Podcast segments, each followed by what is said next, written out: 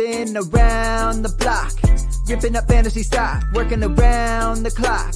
Look at the view from the top. Mm. Researching rookies a lot? No, I just be listening to pods. Yeah, one in particular. I'm just a messenger. Let me just pass on the rock. Uh, Browning, brunning, pruning. Pronouncing ain't what he's doing. What he's doing is not losing, but infusing you with new things. And there's Dennis the Bennett. Yeah, the man is a menace. Yeah, building a dynasty. Some of the finest things. Promise you, you won't regret it. Mm. Sly as a fox, cultured in pop. Give him his props. Here is a thought. Here is a box, and you cannot compare them at all. So don't even try. Careful with the news, but when you use a take, I take up Tony Fire. I mean Dyer, because anyone else is a huge mistake. Whoa, fantasy round table, fantasy, fantasy round table, yeah. fantasy round table. Come take a look at the crown, baby. Hey, fantasy round table, fantasy, fantasy round table, Woo. fantasy round table. Come take a look at the crown, baby. Go.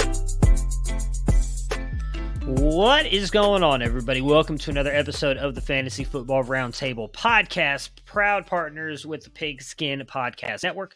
You can find them at PigskinPodNet on Twitter, or you can search the hashtag TPPN. We are also always live on the Campus to Canton YouTube channel. Like and subscribe to the channel, and please review and rate on your favorite podcast app, as that really helps us. We appreciate all of the love and support that you guys give us.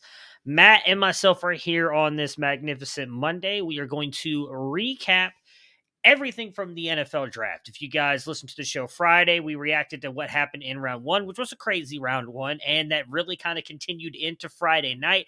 If you guys were watching us live, we had a pretty decent sized group watching us for most of Friday night. Matt, myself, Mike Valerie, and Jared Palmgren, two other guys with the Campus to Canton website. Debbie Lee, uh, one of the Debbie guys, uh, and Mike and our CFF lead and Jared kind of sat around for, I think, over four hours and talked about everything that happened in rounds two and three.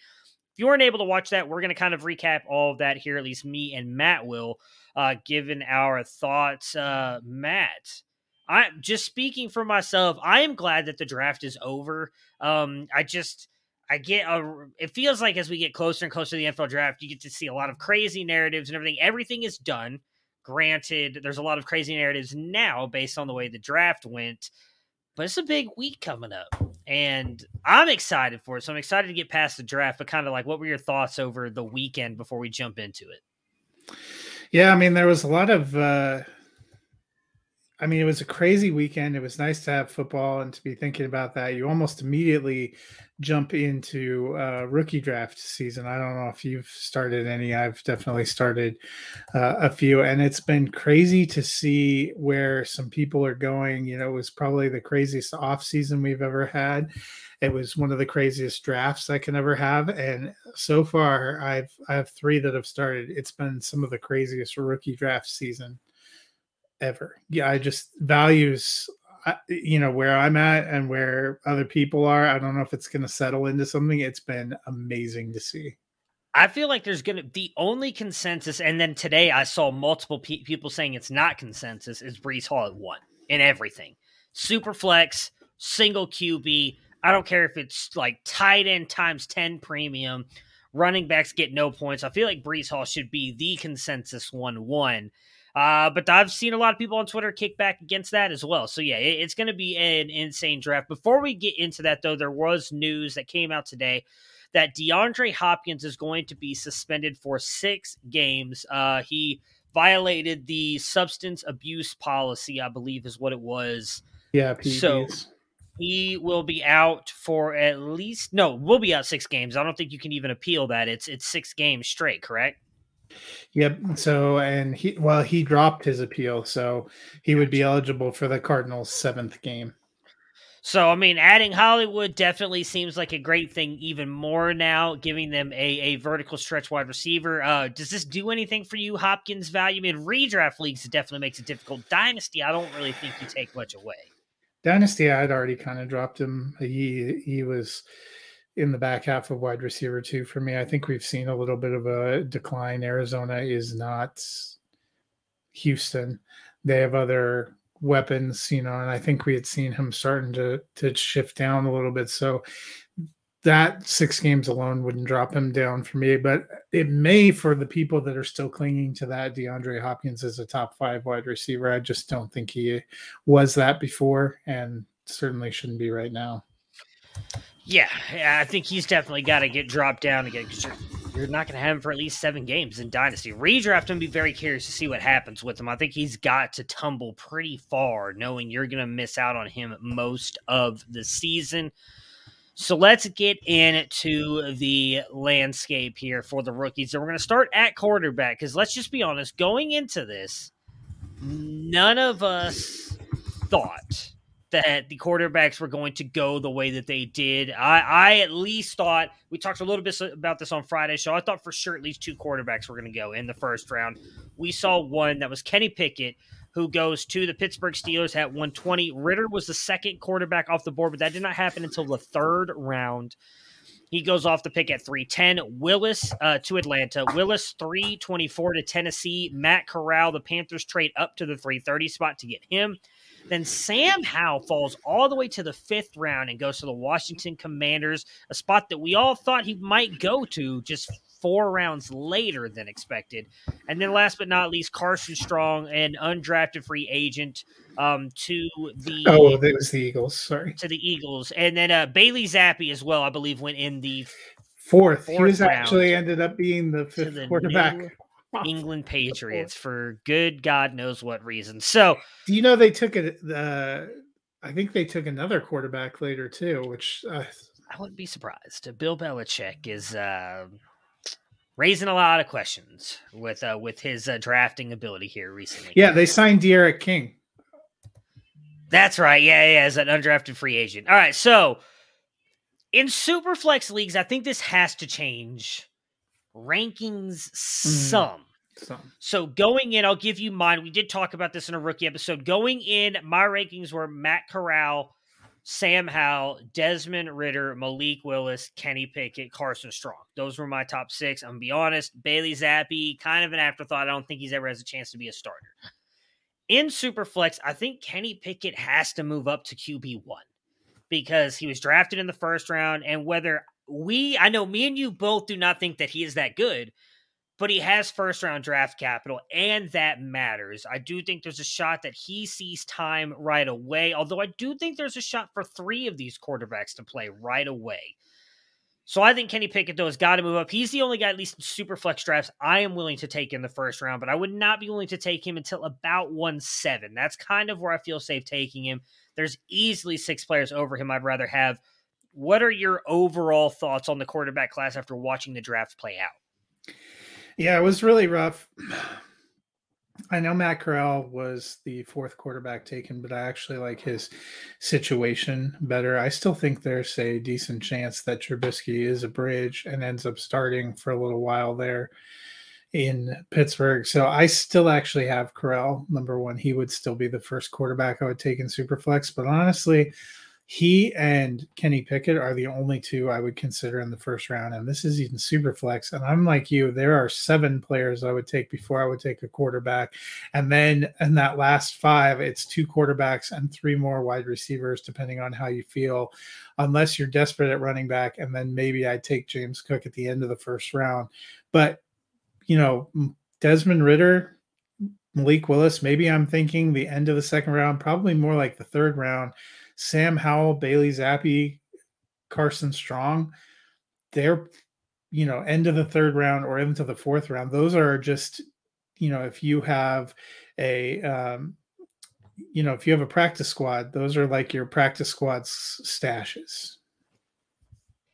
Yeah, like I said, for me, it's just Pickett. And if someone wants to take one of the other quarterbacks in the first round, I'm willing to let them have them. The one thing I will say is, I actually think the more and more I look at this class, I'm willing to take a shot on one of those guys early second, possibly back end of the first, depending on how players fall. There's really only six guys that I really want in this draft class. There's some very interesting landing spots from for some of the later guys, and we'll obviously get into those at wide receiver and running back. But the thing with quarterbacks is we know they have immense amount of value in super flex leagues. And when you look at a guy like Desmond Ridder or Malik Willis, like we assume, at least right now, Malik Willis is going to be the guy next year. Ryan Tannehill is going to have the biggest cap hit of any quarterback next year. They can get out from underneath it. I think, at least I think they will likely will. So you are projecting Malik Willis to be the future. I don't know that Marcus Mariota is that much better than than uh, than Ridder. So if Ridder plays well and is able to beat him out for that job, I do think that you'll be able to to move Ridder for more than what you ended up paying for him. If you're able to get him as like the two one or two two in your rookie drafts, we saw Sam Darnold getting moved in superflex drafts for first round picks prior to last year. So if Desmond Ridder gets the starting job or wins the starting job, you'll be able to move him for a first round pick, in my opinion, at which point you're getting more than what you paid for him. So I'm willing to take a shot on some of those guys. I like Matt Corral's landing spot. My biggest fear with Corral is that I don't like McAdoo, number one, as an offensive mm-hmm. play caller. I don't like anything going on with Carolina outside of their weapons. I mean, I think the the drafting of Icky was really good. He's going to help solidify that offensive line. But I don't trust my God, his name is now I can't think of Christian McCaffrey. No, no, no, the Matt head Rhule. coach. Yeah, Matt Rhule. I don't trust Matt Rhule. I don't know that he'll even be there much longer. Again, I just mentioned I don't trust Ben McAdoo. And my biggest knock against Matt Corral coming out of college was he ran a very heavy RPO system. It's a brand new offense in Carolina that I don't know is going to be RPO heavy. So, granted, why Sam Darnold is learning a new offense, so is Matt Corral, but Darnold at least has NFL starting experience. I've seen a lot of people saying they think Corral beats out Darnold. I actually don't know that that's the case. I would not be surprised if Corral starts at some point in time, but I think his the fact that he has been in the NFL for a couple years, I think Darnold does have a step up on Corral because Corral was a little bit limited in the offenses he called and played in in college. So, regardless, I'd be willing to take those guys. Probably earliest 112 would not feel great about it, but I would take one of them. And I think I would go early second round on some of the guys again because if Malik Willis, if they let go of Ryan Tannehill next year, Malik Willis is a starter in Tennessee, his value is going to shoot up before he even really takes a snap you can move him for more than what you just paid for. You're going to be able to get more than a second. Same thing with Desmond Ridder. We've seen Marcus Mariota has been decent in small amounts with the Raiders. If he goes out there and is really bad again, because that one thing is, Arthur Smith had Marcus Mariota in Tennessee, and then they passed him over for Ryan Tannehill and everybody keeps comparing Desmond Ridder to Ryan Tannehill. If Ridder goes out there and plays really well in the rookie camp and, and preseason, I would not be surprised if he ends up getting that job eventually. I don't know if he ends up getting the job right off the bat, but gets that job. And again, you'll be able to get more for him later. So for me, Pickett's the only one I feel comfortable taking, as, as we both just said, probably around the 1 7 range. Um, and a lot of that is just the team around him, too. Like he's got incredible wide receivers, one of the best pass catching running backs in the game, and I think a very solid coach group behind him and Mike Tomlin, who is one of the best coaches in, in, in, the NFL. So I'm with you on Carson Strong. I'm not taking him. I saw some people saying he's better than Jalen Hurts. I'm sorry. I mean, he's a better passer but I don't know that he's going to challenge. Jalen. Yeah, I don't know that he's challenging Jalen Hurts for anything this year.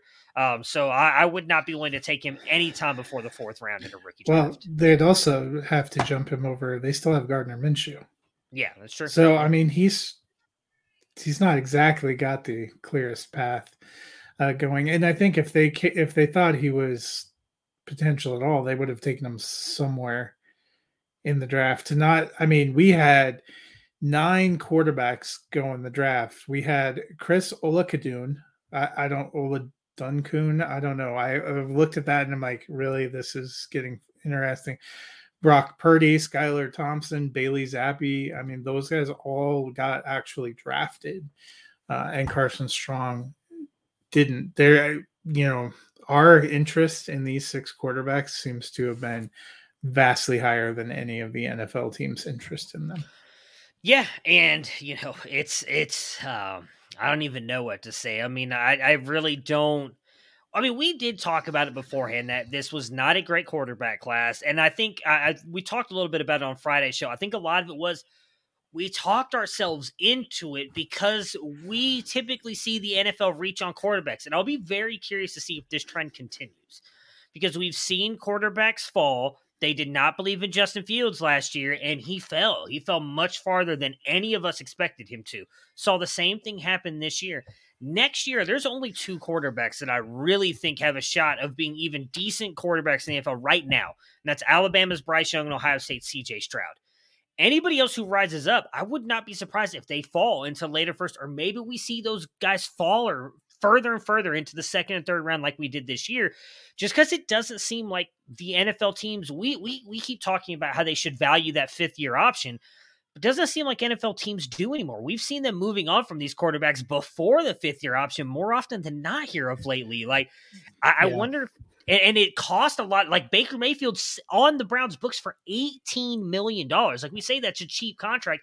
It's really not, especially for a quarterback that you don't think is going to be good. So I think this could be the start of a trend moving forward that maybe we're not going to see quarter like four or five quarterbacks going in the first round anymore because these teams are starting to realize like, hey, if these guys aren't that good, we'll just take them later. They're going to be cheaper, and if we don't like them, we can just get out from underneath them and don't have to worry about stressing over a fifth year option. And if they're going to be good, we pay them before the that fourth year hits, and we we keep them together. So it's going to be they franchise tag him like yeah. what happened with Dak. I mean, I think you've seen too, even these quarterbacks that have the fifth year option, most of them are agitating that they're going to hold out or they want to leave their team if they haven't gotten a new contract at the end of their third year going into the fourth year. I mean, that's where these contracts have been hitting. So if that's where it's going to be for a big time quarterback anyway, you're right. Why not just take him in the second or third round and get an even bigger discount, especially since we've seen well, uh, you know, the Rams obviously had a high priced veteran quarterback and won the Super Bowl, but we saw a lot of teams there in the last decade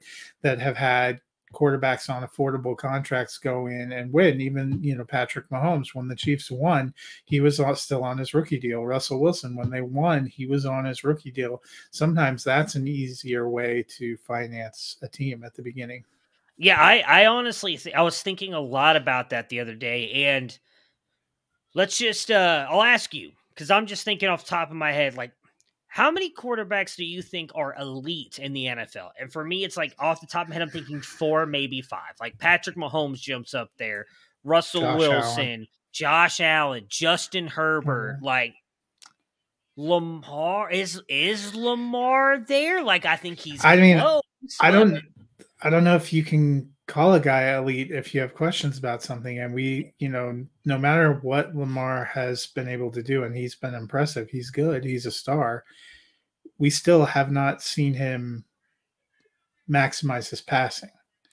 You know, and if you have that kind of a question, how at a position where you're a passer can you be considered elite? And I think that's, you know, Joe Burrow, we've seen him do it for one season so I would say he's he's tracking there.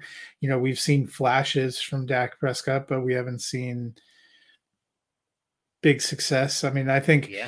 it's even, you know, I would even question whether we would put Herbert in the no, superstar Herbert's, and not no, in the elite. Well, that's you have a lot riding on that. That is true. But that I mean, well, Rodgers, we forgot Rodgers, so that gives oh, you. Oh yeah, Aaron. Four. If if we don't put Herbert, oh, in the we forgot four, Tom Brady.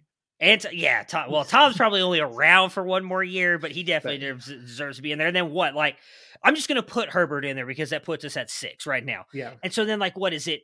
Do you, it's like Joe Burrow right there with Lamar too. Like, is he? I think he's elite. So even if you put in there, that's seven of 32 teams. Why would teams not continue to just cycle in rookie quarterbacks and keep them on on on cheap deals? So that you can continue to build teams around because of what you just mentioned. Unless you have one of those upper tier elite guys, to me, it makes more sense to just, okay, fine. We'll just keep cycling until we get one of those guys. So I, I really think this may be a trend moving forward. It'll be fun to watch. Uh, before we move on to the running backs, we got to talk Sam Howell really quick because we both liked him. He was up the top mm-hmm. of both of our list. I thought maybe when he went in the fifth round, because I've been out on Carson Wentz for about a year and a half now that I was like, okay, that's actually a decent landing spot. You know, he's played with Dyami Brown. In my opinion, he's at least coming out of college right there with what I thought Carson Wentz was as a prospect. You haven't seen Wentz really be able to put it together, but then the coaching staff came out. Maybe this is just lip service, but they did come out and say that he's not challenging Wentz at all. We believe in Wentz. Wentz is our guy. We think Wentz can take us to a Super Bowl. Any shot you think Sam Howell's the future here? do you think he's strictly a backup here and moving forward? I mean, you know, maybe after this year, but I, I think he's third on the depth chart uh, in 2022. Taylor Heinicke has shown him, you know, we don't think that he's got the stuff to be a franchise quarterback, which is why they moved on. But he had, he's been very durable uh, in starting games and doing. I'm not thinking Howell surpasses him. You also have to think about that coaching staff. You know, Ron Rivera and Scott Turner are they you know they don't seem like the kind of guys that are going to be too eager to to break in a rookie. I think that's why they they're happy with the veterans. I think sam howell is a development guy. Right now i don't think it was a terrible landing spot. He's somebody i'm grabbing and stashing. I think he does end up making the team whether it's there or on a practice squad but i think he he ends up as qb3 there yeah, he's he's one of those guys that because he went in the fifth round too, that I, I would imagine he's probably not going until maybe the third round of rookie drafts. And I'm with you there. I think because of the talent, I would be willing on and betting on taking him there. Because again, there's really not many guys that I love in this draft class. Moving on to the running backs, Breece Hall goes in the second round to the Jets, as does Kenneth, Kenneth Walker goes in the second round, but he goes to Seattle those were the two with Isaiah Spiller, who considered the top guys in the draft class. Of course, Isaiah Spiller does not go until was it round Fourth four. Round. Yeah. But I do think he fell to a very intriguing landing spot with the Chargers. How do you kind of group those three now? Is it really just Walker or and Hall in a tier of their own? Yeah, for me, Walker and Hall, Hall and Walker in a tier of their own. They're in those top seven picks, and then running back has kind of a soft garbage middle for me. I, you know, we talked about quarterback's not a great position. I'm going to tell you, running back's not a great position. Neither is tight end.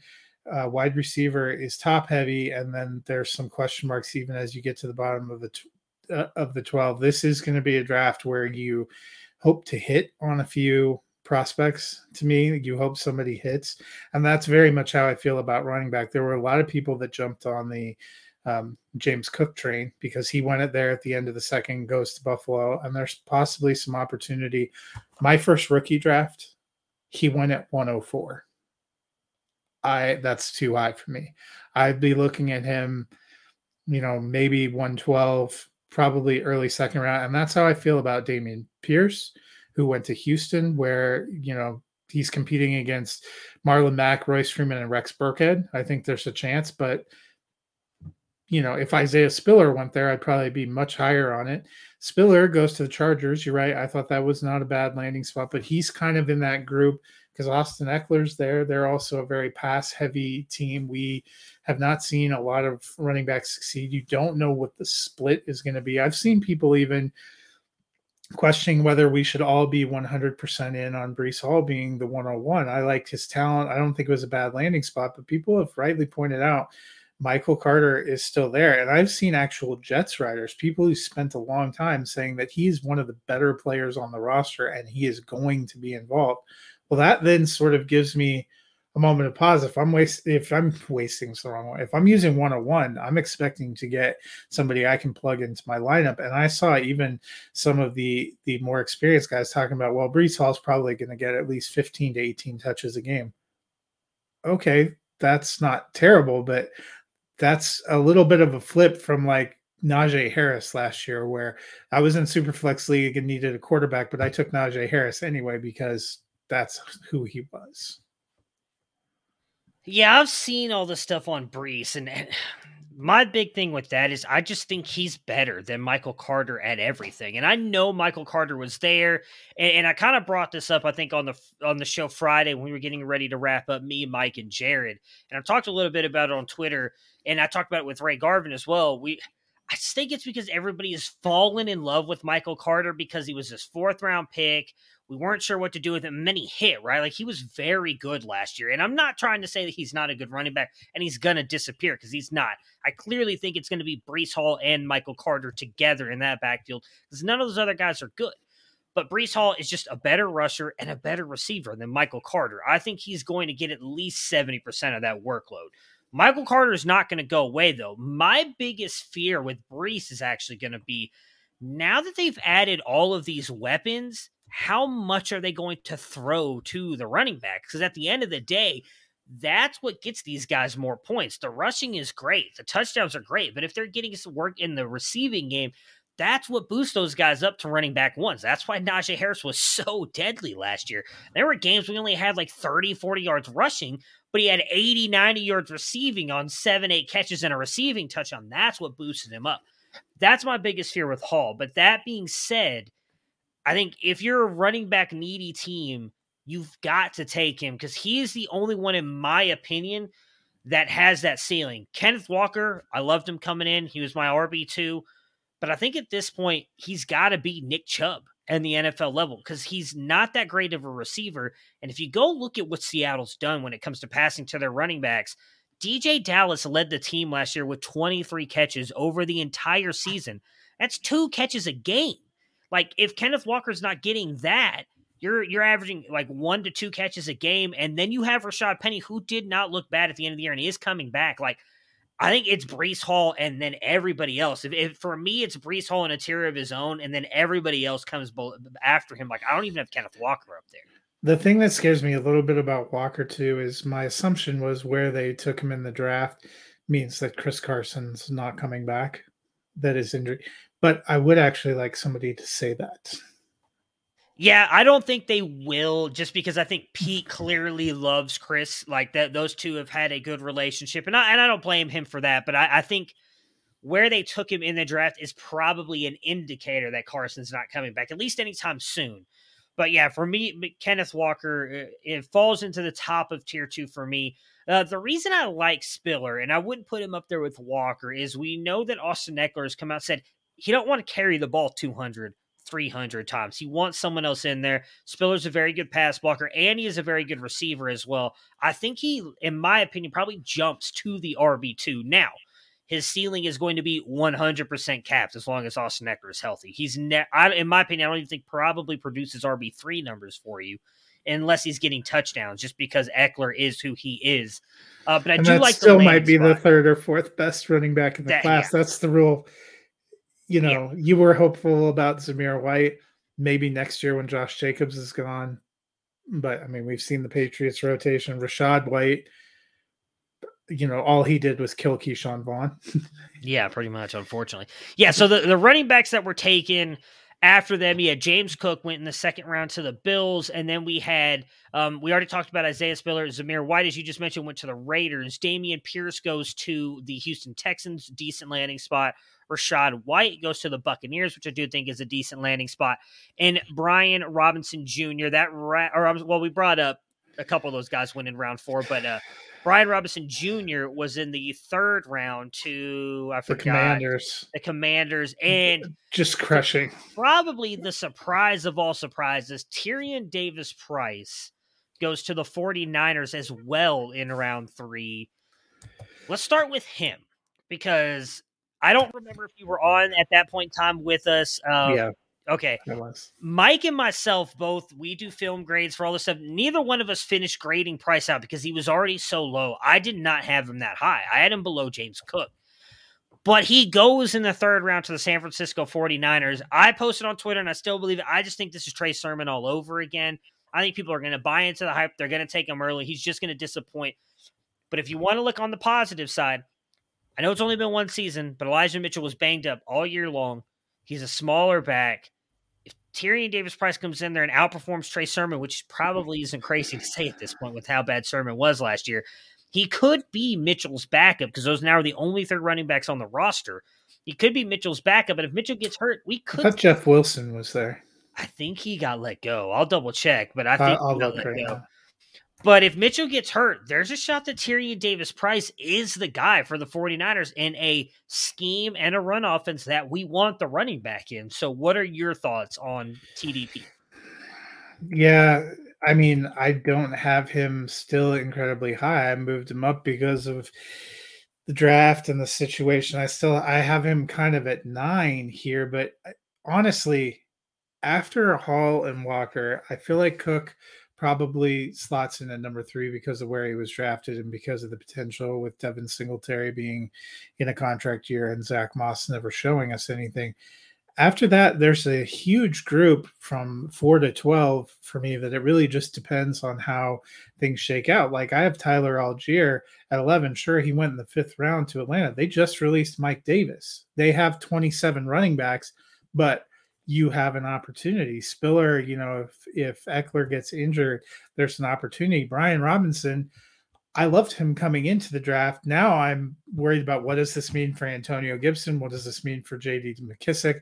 What does this mean for Brian Robinson? It's not a clear path to touches, but you know, I liked the talent. Zamir White, you know, Kenyan Drake and Josh Jacobs are both in contract years now because they didn't up Josh Jacobs' fifth year option. Drake's in the second year of a two year deal. You know, does he suddenly kind of walk into a great role next year? Are you looking ahead? Rachaad White, you know, it it seemed like an indictment on Ke'Shawn Vaughn. You don't know what's going on. So that's kind of where Tyrion Davis Price, I think we've seen before. You can't totally ignore. I agree with you. We shouldn't jump the gun. Trey Sermon should have been a lesson, but you can't totally ignore any running back on the 49ers roster. Nobody thought much of Raheem Mostert a couple years ago, and all you needed was a chance. Jeff Wilson and JaMycal Hasty are both still on that roster, along with Trey Sermon and Elijah Mitchell. Yeah, he he's just a guy that I'm willing to pass on. And if I'm wrong, I'm wrong. Um, I know Eric Froton over at NBC Edge was talking him up before the draft, as was Ray Garvin. Those guys are extremely smart in what they do. So I could be 100% wrong. But you know what? I was wrong on Mitchell, and I survived that perfectly fine last year. Um, and I'm, I'm fine doing that again this year. He's he's just a guy that I'm not sure I would bet on. Um, I do like the landing spot for Rachaad White, Leonard Fournette. Um, you know, I don't know how much longer he has there. I'm with you. I think that really just spells the end for Vaughn, um, which who is likely not going to last there. You mentioned Tyler Allgeier, who lands with Atlanta. They let go of Mike Davis. Um, I'm very curious to see where he ends up going in rookie drafts. He's a guy that rated out very highly for me. Um, in my grading model, he came in as RB six, and with that landing spot and chance to be the guy, um, I actually think I'd be willing to take a chance on him early second couple other guys that I liked. I really I liked Kevin Harris. I hated seeing him be like the 13th running back drafted to New England in this draft because my goodness, I, I know he just, didn't even get the draft capital of Pierre Strong Jr. I don't know what to do with those guys, honestly. Nothing. I'm avoiding every I, single one of them. So if you're talking about sneaky late ones that I think are worth considering late in drafts, I actually didn't mind the Kyren Williams spot going fifth round to the Rams. Uh, Henderson is in his contract year. Uh, Sony Michel is not on the roster right now, so I think there's potential. Maybe not in 2022, as we've seen that the Rams are loath to give even high draft capital running backs a big chunk of the offense in the first year. The other one I thought was interesting is Keaontay Ingram. He went in the sixth round, sure, but behind James Conner, the Cardinals have questions. They have Eno Benjamin, Jonathan Ward, and Jaylen Samuels. So I, those are guys you probably can get at the tail end of drafts that I was like, it's worth it's worth a flyer to me. Yeah, I loved Kyren Williams going to the Rams. We we know that the Rams are very meticulous about who they pick in drafts. The fact that they wanted Kyren, and I'm pretty sure they traded up. They traded up and then took Kyren Williams, who's an incredible pass blocker, really good receiving back you look at everything he did on film, and if you don't want to trust me, that's fine. Go Ray Garvin, who played college football. Garrett Price and Jared Wackler over at Dynasty are both who played college football. All three of those guys I know had him ranked as their RB4 in their film grades, as did I. He was magnificent on film. I think he's going to be an absolute steal. I love the landing spot for him.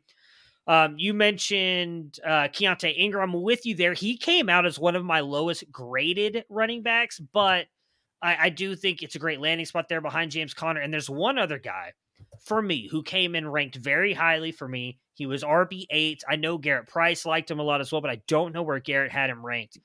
Did not get drafted, but signed with the New Orleans Saints as a free agent, Abram Smith he could very easily be the Mark Ingram to Alvin Kamara. Mark Ingram, one year left on his contract. Abram Smith, younger, faster, stronger. I think he is a guy that we know Dennis Allen and those guys want to continue running the same offense. They kept the guy that was training under uh, Sean Payton. Abram Smith is a guy that I guarantee you is not going into like the fourth round of rookie drafts. Hundred percent of a hundred drafts I'm in, I will take him. Um, I think that he should have been drafted easily in the fourth or fifth round. He goes undrafted. He's a kid that I think is going to be um, the next James Robinson. Like I'm all in on Abram Smith, and it's a great landing spot as well. Like I, with him going to the Saints, I was just really kind of in on on what uh, where where he went and what he couldn't bring to that team. So. Well, and I think so. The big thing you need to focus on if you if you still have all your picks is once you hit the third, fourth, and fifth round, go with your gut and take guys that you think have upside. Maybe not in 2022, but beyond. So like that's where taxi squads are really going to come into play. I'm glad I play in a lot of leagues that have taxi squads or guys I know I'm going to stash because I don't think there are a lot of guaranteed 2022 reps anywhere in this draft beyond like the top six or seven players, even ones, you know, we'll we'll get to some of the wide receivers. I like the landing spots. I'm hyped about it, but I think we also have to learn our lessons from the past about getting too hyped about some of these teams that have prolific offenses just taking a guy in the second round and giving him 100 targets. It's not happening.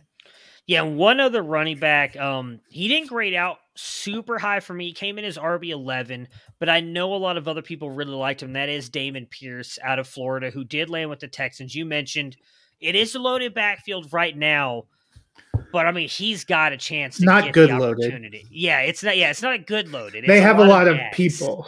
There's a lot of Jags there. Pierce does have a shot to take that, but I think a lot of people are going to recognize that and talk about that. So he's probably going to go early second due to how bad running back is. But if he at all falls at some point, he is a guy that I'd be willing to take a bet on. I just wanted to give you guys, like Matt mentioned, some lower end guys like a Keaontay Ingram, who people probably aren't looking at. And again, for me, Abram Smith, he's a guy that I would 100% take a bet on. All right, so since we have to, let's talk about the tight ends. Uh, yeah, we're gonna save the best for last, like waiting yeah. to have dessert at the end, which is wide receiver, but tight end.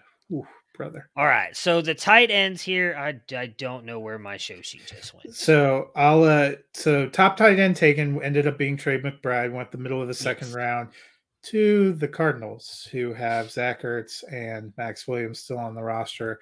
Third round tight ends, Jelani Woods went to the Colts, Greg Dulcich went to the Broncos, Jeremy Ruckert went to the Jets. And then we had a whole ton start going in the fourth round, um, the first of which was Daniel Bellinger, who went to the Giants. So those five are probably the biggest. I mean, there was 95 tight ends taken. Yeah, Baltimore took like 70 of them. It was Baltimore did not take a single wide receiver, and they took like four tight ends. Reminds me of the year that they did the um, who did they take? It was Hayden Hurst, Mark Andrews, and somebody else. And of um, course, Andrews ended up being the best out of all of them. But oh man, you're right. There was another. Yeah, I don't remember who it, it was. Like a big Nordic-looking white guy. Yeah, but anyways, that doesn't matter. That's beyond the scope of what we need to talk about. So we were having a little discussion pre-show, and I and I didn't really think about it, but you brought up the fact Trey McBride was for the most part everybody's tight end coming in, tight end one coming into the draft, but you moved Greg Dulcich over him, yeah. due to what happened in the draft. Why? So I think it comes down to a little bit of opportunity. Greg Dulcich was my tight end two going in. Um, you know, and I think he was tight end too. He was in that like next group for a lot of guys. Third round is decently high capital. It was the second pick that the Broncos actually had in that draft. I like Albert O, um, but he was a fourth round pick and he's had some injury issues. I don't think it's a lock that he eh, that he just unquestionably has it. Denver hasn't done anything else behind him, and there have been a lot of people here agitating that they needed to address tight end. And I think Dulcich coming out of that Chip Kelly system in UCLA had a decent college career. I think he could be in line for some receptions. You also got to look at Russell Wilson in the past. He's used tight ends um, in his work in Seattle. Uh, you, they have the offensive coordinator who was there in Green Bay, where Robert Tonyan was a guy that they have continued to use quite a bit, working some of those tight ends in. So I think there is some value.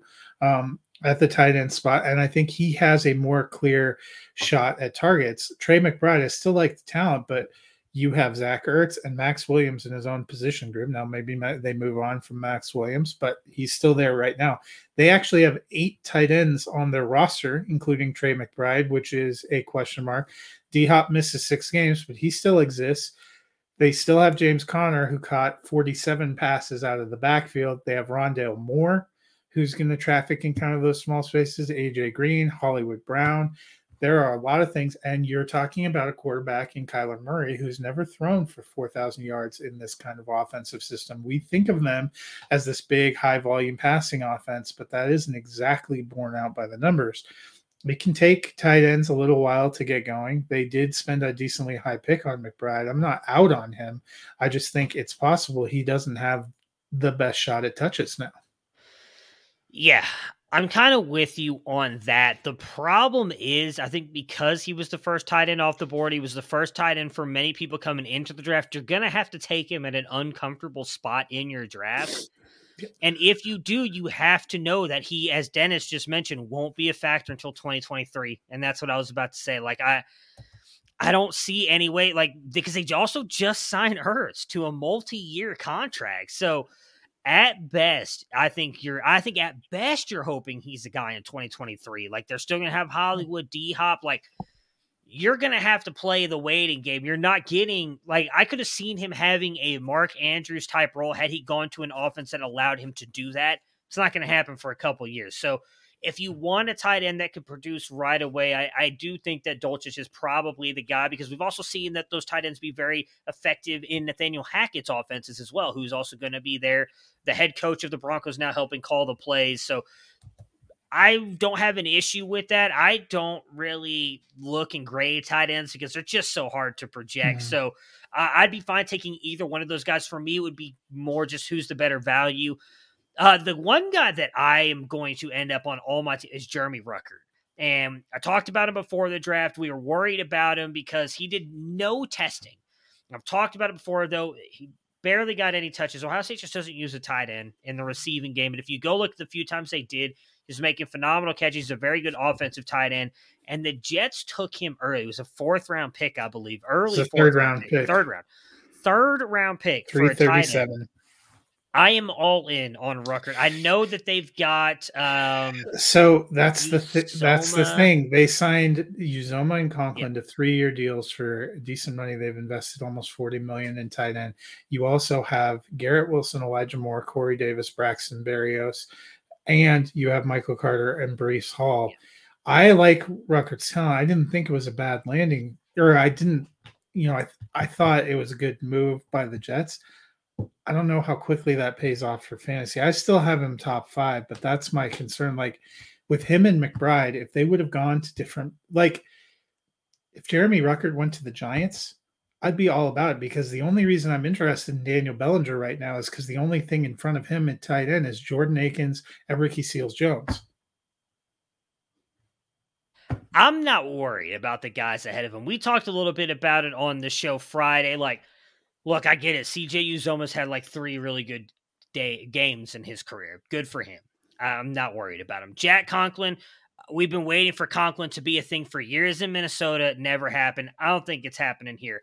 I get that they put money into those, but a lot of things, and we talked a little bit about this on the Friday show, and I, I know you weren't there, it's just toward the end.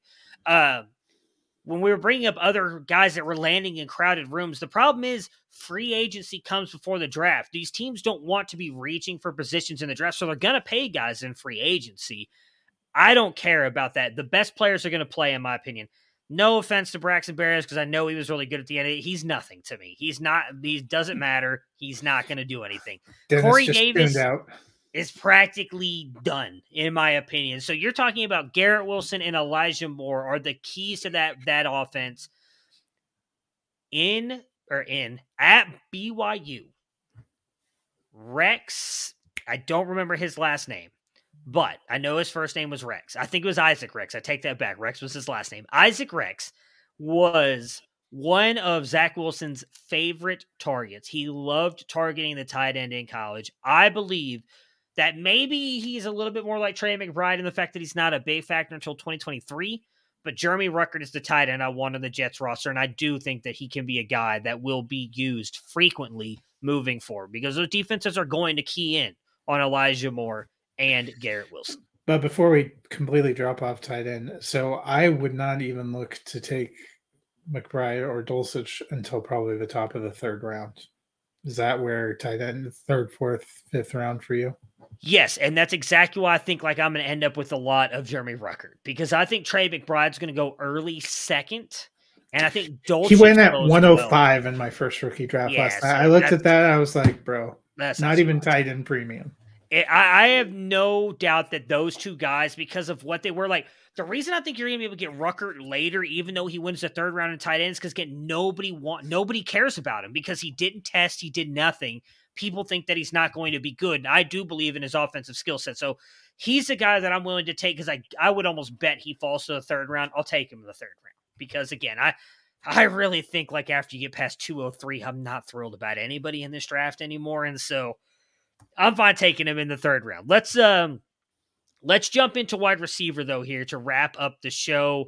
Definitely the strength of this class. If you need wide receiver, grab them this year because next year I think the running back is going to be the big thing. There's easily five and probably close to eight altogether running backs you could get next year that could be difference makers. Wide receivers are the ones this year. We saw Drake London was the first off the board. Garrett Wilson, Jameson Williams, Chris Olave, Treylon Burks, and Jahan Dotson all went in the first round. I'm pretty sure that's all of them, if yep. I'm remembering correctly. Yeah, the ones we talked about on Friday. If Breece is locked in as your 1 1, is there any one of those wide receivers that challenge that? If not, how deep are you going at wide receiver before you're willing to pivot to a different position in your rookie drafts? Yeah, so so for me, um, I kept my my top five kind of locked from that day day one. Jahan Dotson, I, I moved him up probably higher than I had um, going in, but he's still at ten for me. There was people that went on day two I like better, but Garrett Wilson, Drake London, Jameson Williams, Treylon Burks, Chris Olave, Breece Hall, and Kenneth Walker are all guys that I'm taking before I go to a quarterback. Yeah, I, I'm the same. I actually didn't move any of well, I moved Calvin Austin down. Rest in peace, because that sucks. But I should say he's going to be the best punt returner the Steelers have ever had, according is, to NFL Radio this morning. a lot of kids are going to be very happy in a couple years because I made a, a, a charity bet with my good friend Ray Garvin that uh, he could have at least two top 36 wide receiver seasons for fantasy.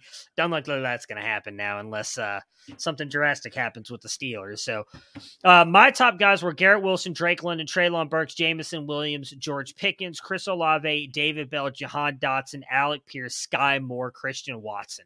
Feel pretty damn good about my top guys because yeah. all of those guys went early. So I'm not moving any of them. There's really no reason to. They all got good draft capital, all, in my opinion, decent landing spots. When we talked a little bit about on Friday, the only landing spot I don't love is Jahan Dotson because I think he's just too much like Terry McLaurin. And so I don't know until, in my opinion, they get a better quarterback. I don't know how productive he's going to be, but he was already in my top 10, so I'm not going to move him out and I'm not moving him up because I like some of the other landing spots more.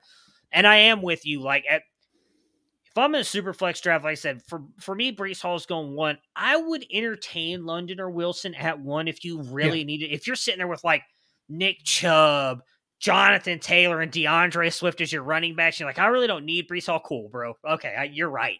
Go, go do whatever you want. Take Drake London, Garrett Wilson. But I think for me, those are the only two. Like I love Treylon Burks. Still a little bit worried about what his future could be there in Tennessee. I love Chris Olave, but I think he's more of a wide receiver too.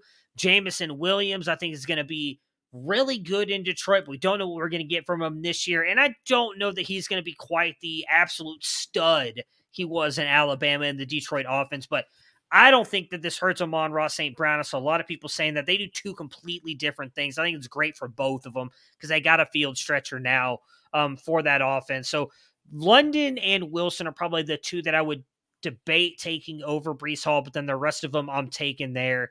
Um, you know, for me, Alec Pierce is a guy that I'm willing to take uh, bets on late. Goes to Indy. I think that's a great landing spot for him to be paired with Matt Ryan and Michael Pittman. I think the guy that's really going to rise up, there's two of them. So let's talk about those guys really quick before we maybe hit on some of our lower end guys. Christian Watson and Skyy Moore. Because Christian mm-hmm. Watson, the speedster, goes to Green Bay funny enough, gets all these comparisons to Marquez Valdes Scantling, who they just let go of. He's now there. And then obviously Skyy Moore goes to Kansas City. Anytime you're paired with Patrick Mahomes, your your stock jumps up. I know I saw someone talking today on Twitter that in their rookie draft, he went at 1 3. I like Skyy Moore.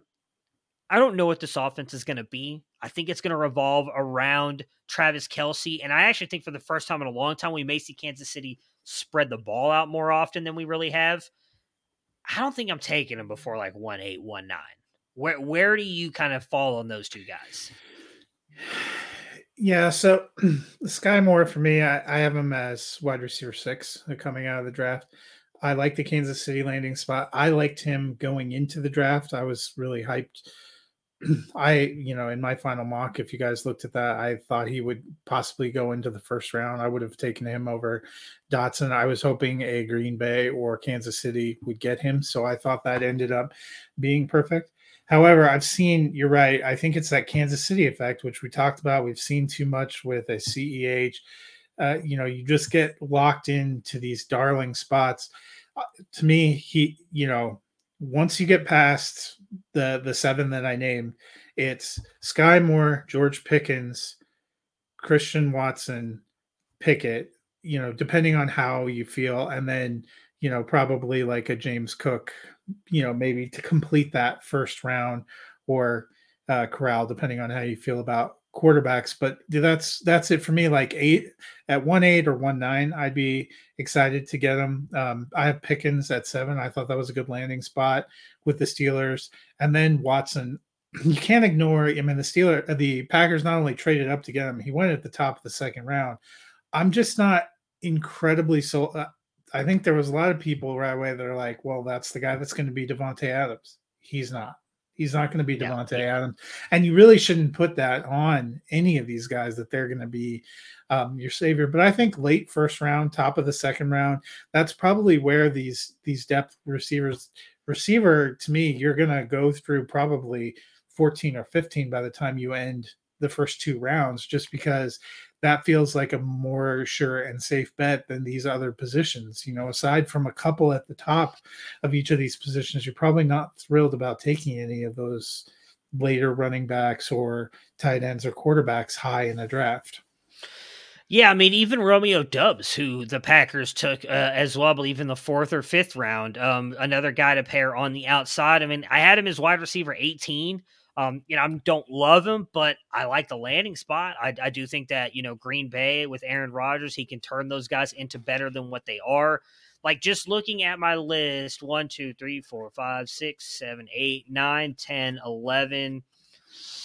Uh, I actually probably would take him 10, 11, 12, 13, 14. There's easily like 15 wide receivers I'm willing to take a bet on late in draft. So I'm with you there. Um, so it'd be interesting too. That's it's how the flow of these drafts are going to go. I came out with a pretty clear picture of what I thought values were. And it's, you know, it's been amazing. I was going to read this actual first round. So I, I started, we started one yesterday. It's a super flex first round. Hall and Walker went one and two, which isn't that surprising because a lot of times teams at the top need running backs. And that was, that was kind of a, a pretty, quick tier. Then Drake London went three. Then I said James Cook uh, went at four, Trey McBride at five.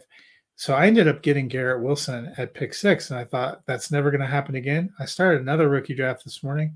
Also got Garrett Wilson at six, which I know you and I still have him as wide receiver one. It's been fascinating to see kind of where the the values are going. Then Kenny Pickett went at seven in this Treylon Burks went at eight. I had pick nine. I took Jameson Williams, and then Christian Watson finished the first round. So uh, some of the, you know, it really depends. I've seen James Cook now go in the top five picks in three in all three of the rookie drafts I've started, and I think it speaks to both the hype for him as a player and the desperation at running back right now.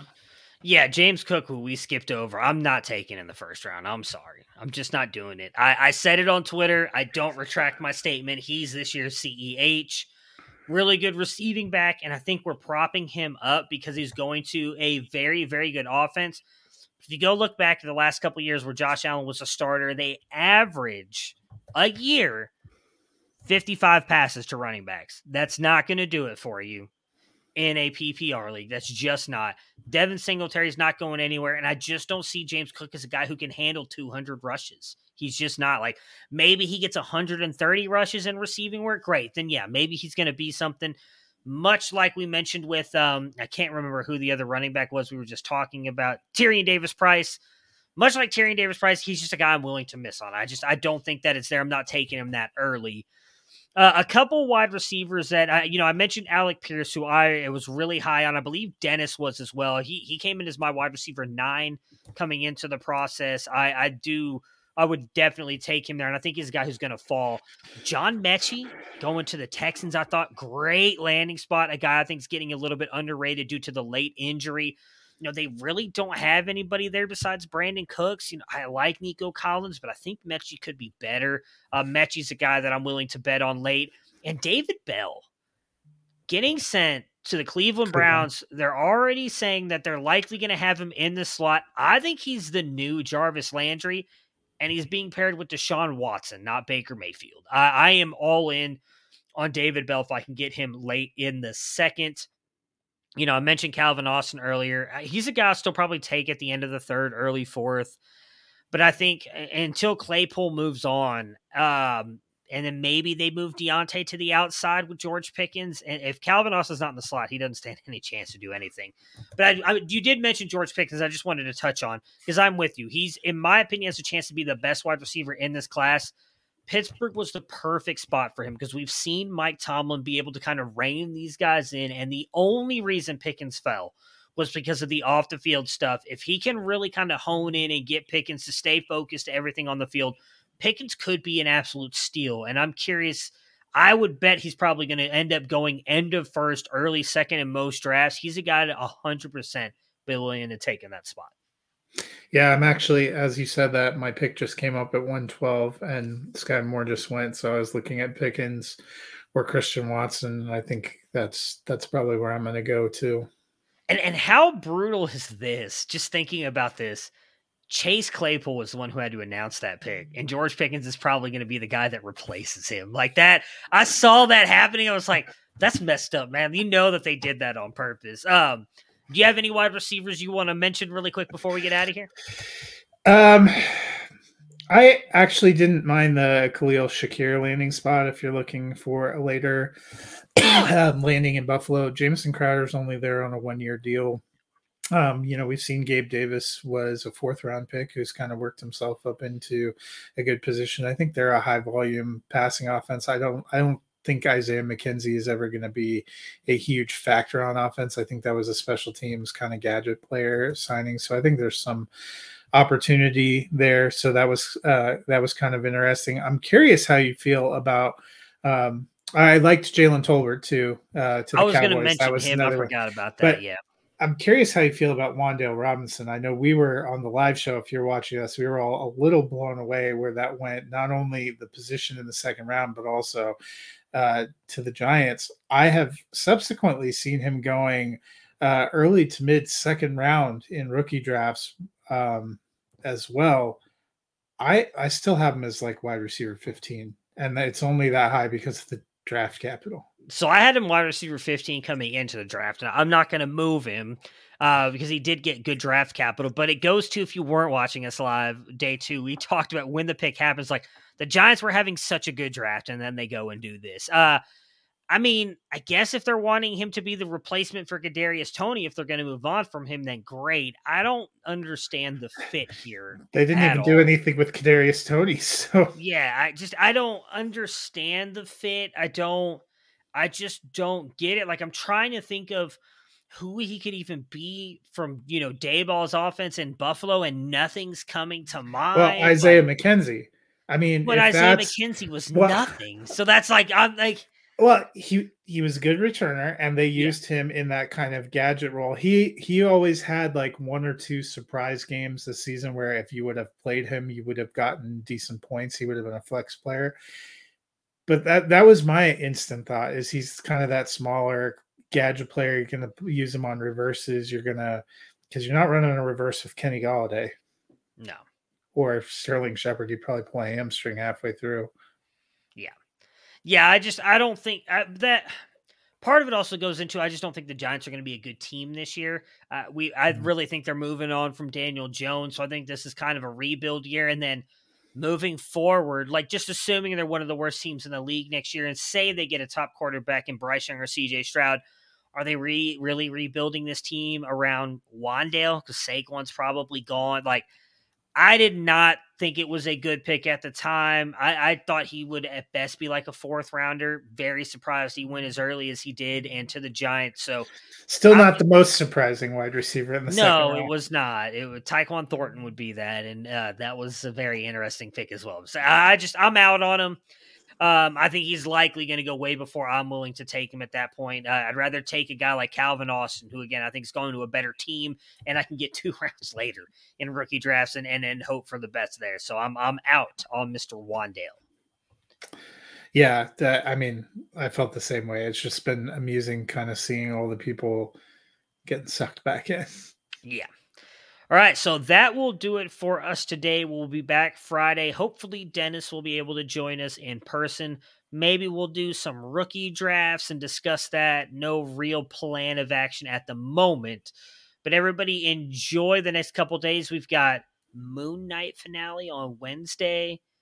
Doctor Strange comes out this weekend as well. I know. I can't I hope you're going because I am going Sunday because one of my friends. So I know that a scene got leaked, and I have not seen I'm, it. No, I'm I've Yeah. I've pretty much just said F it to social media right now. I'm so busy all, anyway. all I know is that so my friend, we talk every morning as we're like doing stuff for work, and he was mentioning to me because he unfortunately saw part of it, and he said, "Don't watch it. Something major will be ruined Yeah, for you." you really need to stay off starting tonight because all the press screenings are tonight. Yeah. Um, like I've seen our friend Ricky's there right now and some other people. And I'm like, well, I'm not going to be looking at anyone's posts because Yeah. a lot of Oh yeah, I the just uh, the embargo for review for reviews ends tonight too. So you just you're Gotcha. just gonna have Well, see, to- I don't look at any of that stuff until after the fact. And anytime I see any, like, even if it's, I could be looking at something like, "Do you need a doctor?" And as soon as I see, doc- nope, I just scroll up. I don't even. Take so I guess I know. Uh, you know, maybe on Monday we'll have mock draft Monday again, and then we'll be able to uh, yeah, talk about- definitely. Yeah, I talk will. about the Doctor Strange, which is Dennis's favorite part. Really is uh, is when we do Marvel Marvel Cinematic Universe corner because he's there's no bigger Marvel stand than uh, Dennis Dennis. Yeah. Yeah, I'm very excited because I probably won't be able to watch Moon Knight until Friday night, but I got to find time to do that because I've got to. I have like not been able to like sit down and like take a breath on the weekend, and it's not happening again this weekend. But you know, it's got. God bless my wife, willing to go on Mother's Day to go see Doctor Strange and the Multiverse of Madness. So I'm having to. My wife's going with me on on Friday night, so I'm looking forward to that because uh, I have a uh, another Circle Around the Sun on Wednesday, so it's my birthday weekend movie. Oh, there you go. Well, happy early birthday. We'll remind you of that again later. All right. So, yeah, we will definitely talk about that uh, on Monday. So, everybody have a good day, and we will talk to you guys again on Friday.